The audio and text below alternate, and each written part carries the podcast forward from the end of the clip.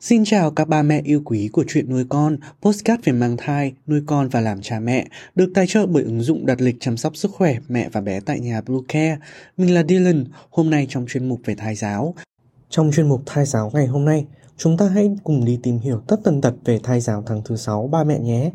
Chúng mình sẽ trở lại ngay sau đây. Các mẹ hãy tải ngay app Bluecare để đặt lịch tắm bé, điều dưỡng vú em, chăm sóc trẻ sơ sinh, xét nghiệm và điều trị vàng da cho bé tại nhà, nhắc và đặt lịch tiêm chủng. Ngoài ra Bluecare còn cung cấp các dịch vụ xét nghiệm níp lấy mẫu tại nhà, massage mẹ bầu, chăm sóc mẹ sơ sinh, thông tắc tiền sữa, hút sữa và rất nhiều dịch vụ y tế khác tại nhà. Truy cập website bluecare.vn hoặc hotline 24 trên 7 098 576 8181 để được tư vấn cụ thể các mẹ nhé.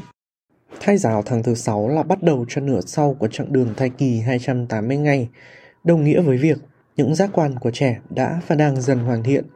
Vậy bố mẹ nên áp dụng những phương pháp thai giáo nào để giúp con phát triển khỏe mạnh và thông minh trong giai đoạn này?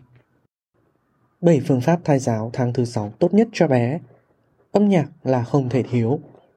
Âm nhạc sẽ giúp tinh thần của mẹ bầu trở nên thư giãn, khi đó cơ thể của mẹ có thể sản sinh ra hormone hạnh phúc giúp ích cho quá trình phát triển chỉ số cảm xúc của trẻ. Ngoài ra, những âm điệu từ các bài hát cổ điển, ca dao, đồng dao có nhịp điệu chậm rãi rất tốt cho thính giác của trẻ, đặc biệt ở giai đoạn tam cá nguyệt thứ hai này, khi mà đôi tai của trẻ đang dần hoàn thiện. Tuy nhiên, nếu nghe nhạc không đúng cách, rất dễ dẫn đến nhiều tác dụng phụ.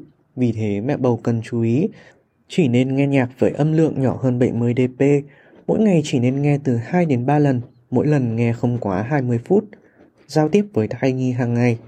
Trò chuyện với trẻ chính là một cách đơn giản mà bất cứ mẹ bầu nào cũng nên thực hiện mỗi ngày khi áp dụng thai giáo tháng thứ 6. Thông qua những câu chuyện bố mẹ kể mỗi ngày, con yêu sẽ cảm nhận được tình cảm của bố mẹ dành cho mình. Chính tình yêu đó sẽ giúp trẻ phát triển khỏe mạnh, toàn diện. Ngoài ra, khi nghe bố mẹ nói chuyện với mình, thai nhi sẽ dần học tập và phát triển được khả năng ngôn ngữ từ trong bụng mẹ. Không có giới hạn chủ đề nào khi bố mẹ muốn trò chuyện cùng con – bất kỳ niềm vui nào. Trong ngày, mẹ cũng có thể chia sẻ với con. Mẹ có thể lựa chọn những thời điểm con thức, hoặc trước khi đi ngủ để trò chuyện. Khi trò chuyện, mẹ có thể kết hợp với vuốt ve để có thể cảm nhận được những tương tác của con. Một số bài tập vận động.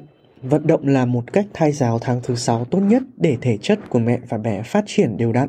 Có thể chia thành hai loại bài tập như sau. Bài tập cho mẹ.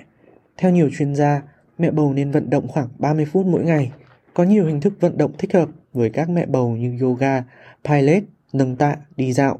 Tùy vào thể trạng và sở thích của mẹ, có thể chọn từ một cho đến nhiều hình thức vận động. Bài tập cho bé Massage hay vuốt ve bụng từ 5 đến 10 phút mỗi ngày sẽ kích thích khả năng vận động của trẻ. Tuy nhiên, bố mẹ nên tránh xoa vào phần bụng dưới sẽ gây co thắt tử cung. Khi mẹ bầu vận động, cơ thể sẽ tiết ra chất endorphin, đem lại cảm giác hưng phấn, giảm thiểu căng thẳng và lo lắng cho mẹ bầu vận động nhẹ với cường độ hợp lý cũng giúp hạn chế tình trạng béo phì cho các mẹ bầu. Nghe chuyện, đọc thơ cho thai nhi. Một hình thức thai giáo ngôn ngữ khác là nghe chuyện nói hoặc đọc thơ cho con nghe. Nếu áp dụng phương pháp này xuyên suốt quá trình mang thai, sẽ giúp kích thích khả năng ngôn ngữ của con phát triển. Sau khi ra đời, con sẽ nhận ra ngôn ngữ mẹ đẻ và nhanh tập nói hơn. Các hoạt động vẽ tranh, tô màu nếu bố mẹ muốn con yêu sau khi được sinh ra có xu hướng yêu cái đẹp và sáng tạo nghệ thuật thì mẹ bầu không nên bỏ qua hoạt động nghệ thuật này. Khi vẽ tranh hoặc tô màu, mẹ bầu sẽ tiếp xúc và sáng tạo nên các tác phẩm đa dạng màu sắc. Quá trình này sẽ giúp mẹ bầu thư giãn, phục hồi tinh thần sau một ngày dài. Trẻ cũng sẽ cảm nhận được niềm vui đó từ mẹ, tâm trạng và cảm xúc của trẻ cũng dần bình tĩnh hơn. Nếu có khả năng vẽ, mẹ bầu có thể lựa chọn chủ đề và thoải mái phát thảo chúng trên giấy, hoặc mẹ bầu có thể chọn những sách tô màu để tô điểm thêm màu sắc cho chúng. Học cách giữ cảm xúc Theo nhiều nghiên cứu cho thấy cảm xúc của mẹ sẽ ảnh hưởng trực tiếp đến việc phát triển cảm xúc của trẻ. Nếu trong thai kỳ, tâm trạng của mẹ luôn vui tươi sẽ tạo một môi trường tích cực để trẻ phát triển. Ngược lại, khi mẹ bầu luôn trong trạng thái tiêu cực sẽ làm gia tăng các stress hormone khiến trẻ cũng sẽ phải gặp phải những căng thẳng tương tự. Yếu tố cảm xúc cũng được nhắc đến trong thai giáo theo quan điểm của Phật giáo. Theo đó, con trẻ từ trong bụng mẹ đã chịu nhiều khổ sở Chúng không có quyền lựa chọn được ăn gì, cảm thấy ra sao. Mọi cảm xúc vui, buồn của con sẽ chịu ảnh hưởng trực tiếp từ cảm xúc của người mẹ.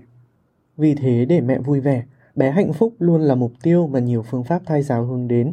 Mẹ hãy thể hiện lòng biết ơn và trao cho con những cảm xúc tích cực bằng cách nói với con những lời cảm ơn vì con đã đến bên mẹ nhé.